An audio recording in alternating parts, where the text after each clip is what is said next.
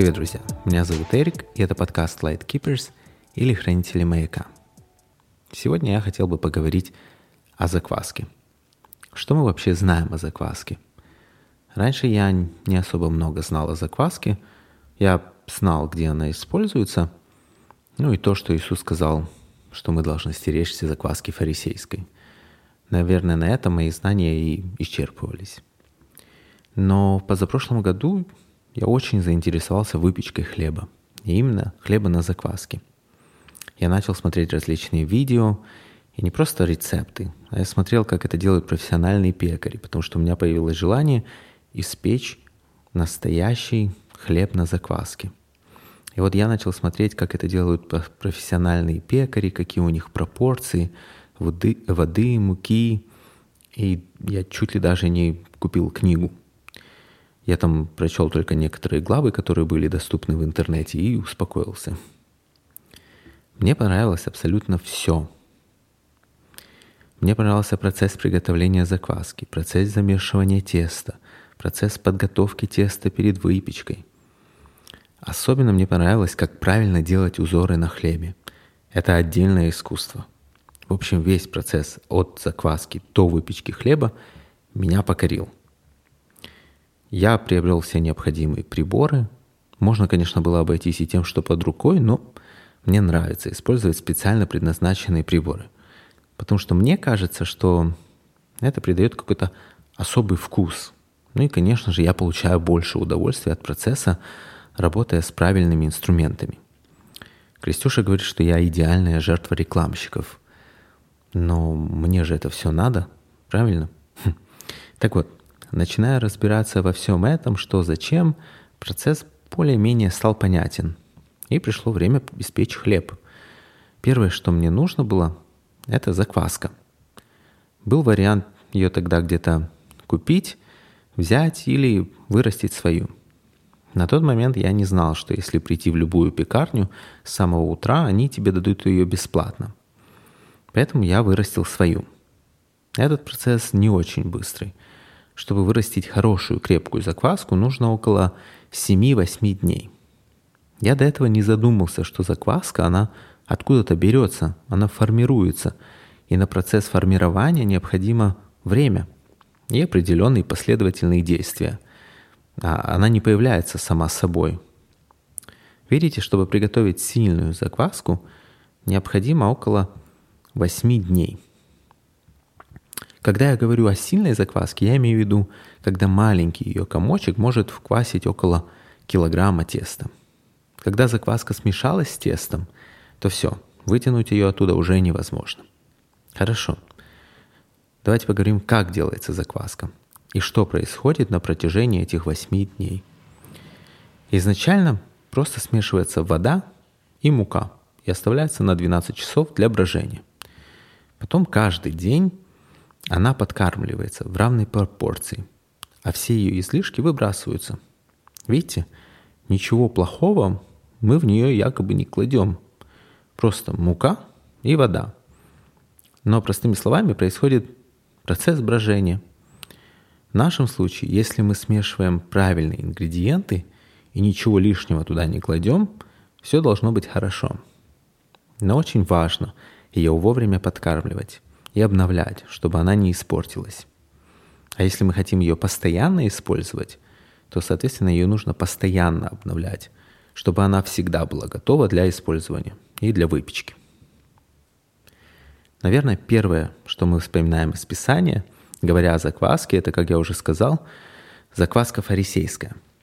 Это когда Иисус говорил, что нам нужно стеречься закваски фарисейской. Что с фарисеями было не так? У них, если подумать, то плохого же ничего не смешивалось. Писание тоже. Закон те же, пророки те же, и Бог тот же. Я пока не начал размышлять над этой темой, я не задумывался о следующем месте из Писания. Иисус говорит, чему подоблю Царствие Божие? Закваски, которую женщина, взяв, положила в три меры муки, доколе не вскисло все – в этом месте закваска упоминается в хорошем ракурсе. Потому что, говоря о закваске фарисейской, она несет какой-то негативный характер. Но давайте посмотрим на это место в контексте. Что происходило, когда Иисус говорил эти слова? Итак, давайте сначала. Он учил в субботу в одной из синагог, и там была женщина, которая имела духа немощи на протяжении последних 18 лет. Иисус обратил на нее внимание, подозвал ее к себе, возложил на нее руки и исцелил. Тогда один из начальников синагоги очень начал негодовать из-за того, что Иисус исцелил ее в субботу. На что Иисус в ответ назвал его лицемером, говоря, что вы ослов в субботу водите поить, а эта женщина мучается уже 18 лет. Народ, видя, что Иисус исцелил эту женщину, начал прославлять Бога, и после этого Иисус говорит, чему подобно Царствие Божие и чему подоблю Его – оно подобно зерну горчичному, которое, взяв человек, посадил в своем саду, и выросло, и стало большим деревом, и птицы небесные укрывались в ветвях его. Чему уподоблю Царствие Божие? Закваски, которую женщина, взяв, положила в три меры муки, доколе не вскисло все. Говоря о закваске, как и о горчичном зерне, Иисус говорит, что даже самое малое может в итоге принести огромный плод. Зерно может вырасти в огромное дерево, а маленький комочек закваски в квасе 3 меры муки. Кстати, по подсчетам, 3 меры муки – это около 25-35 литров. Приготовленного хлеба из этого количества муки хватит примерно на 100 человек. В этом месте Иисус обращает внимание на сердце фарисеев – называя начальника синагоги лицемером. Мы знаем место, где Иисус говорит, что Царствие Божие есть суть внутри нас. Все из нас имеют какую-либо закваску в себе. Как бы мы этого не хотели, но в той или иной мере каждый из нас может вквашивать других. Кто-то больше, кто-то меньше, но может каждый. Какая у нас закваска, из чего она состоит – это уже должен каждый проанализировать и определить сам для себя. Иметь закваску неплохо, но нужно понимать, какая она, из чего она. В том мы и будем вквашивать других людей. Из нас всегда исходит что-то, что внутри нас. Чем мы живем, чем мы себя обновляем, то каждый день и выливается на других людей. Это может быть что угодно, абсолютно. Кто-то живет работой, кто-то новостями, кто-то сплетнями, фильмами. Я не говорю, что на эти темы ненормально разговаривать, ненормально говорить о работе или фильмах. Нет, это нормально, это абсолютно нормально. Ненормальным является то, если мы только об этом постоянно и хотим говорить. Если кроме этого нас ничего не переполняет и больше нечем нам делиться с другими, то это значит, что день за днем мы себя этим и подкармливаем. Ну а если мы имеем совсем не сильную закваску в себе, то, скорее всего, вквашивать будут нас. Одно из главных правил, которое нужно никогда не забывать при работе с закваской, это чистота. При контакте с закваской мы всегда должны помнить о чистоте рук, посуды, стола, кухонных полотенец – и так далее. Каждый раз во время процесса подкармливания закваски ее нужно перекладывать в чистую емкость, иначе она может испортиться. Вот в этом и есть отличие. Помните, я сказал, что фарисеи, они не смешивали ничего плохого. Правильно? Они не смешивали испорченные ингредиенты, но они смешивали это все в нечистом сосуде.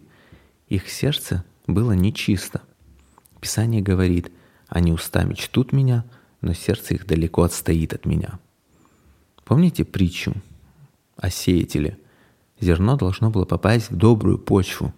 Не имеет никакого смысла класть хорошие отобранные ингредиенты в грязный сосуд. Я не могу не вспомнить следующее место из Писания, так как у нас могут возникнуть вопросы. Павел, обращаясь к Коринфянской церкви, говорит, «Итак, Очистите старую закваску, чтобы вам быть новым тестом, так как вы бесквасны. Ибо Пасха наша, Христос, заклан за нас. Посему станем праздновать не со старую закваскую, не с закваскою порока и лукавства, но со пресноками чистоты и истины. Вновь-таки, на это место нужно смотреть в контексте. Если мы будем смотреть на это место в контексте, мы увидим, что Павел говорит о закваске как о грехе и о греховной природе человека, потому что выше он обличает церковь. И действительно, наша Пасха — это Иисус Христос заклан за нас. Мы уже не подвластны греху. Но я говорил о нас, как о сосуде, и том, что мы в нем содержим, и как мы за ним ухаживаем. Помните, что Царствие Божие — суть внутри нас есть. Если мы будем наблюдать за собой и за той закваской, которая в наших сосудах, мы будем способными накормить сотни людей. Если мы будем обновлять себя посредством чтения, писания и общения с Господом, мы будем ветвистым деревом, в которой птицы смогут скрываться от жары. Давайте каждым наблюдать за своим сосудом. А сейчас всем большое спасибо, что вы слушали. Оставляйте свои комментарии, задавайте вопросы. И всем Божьих благословений.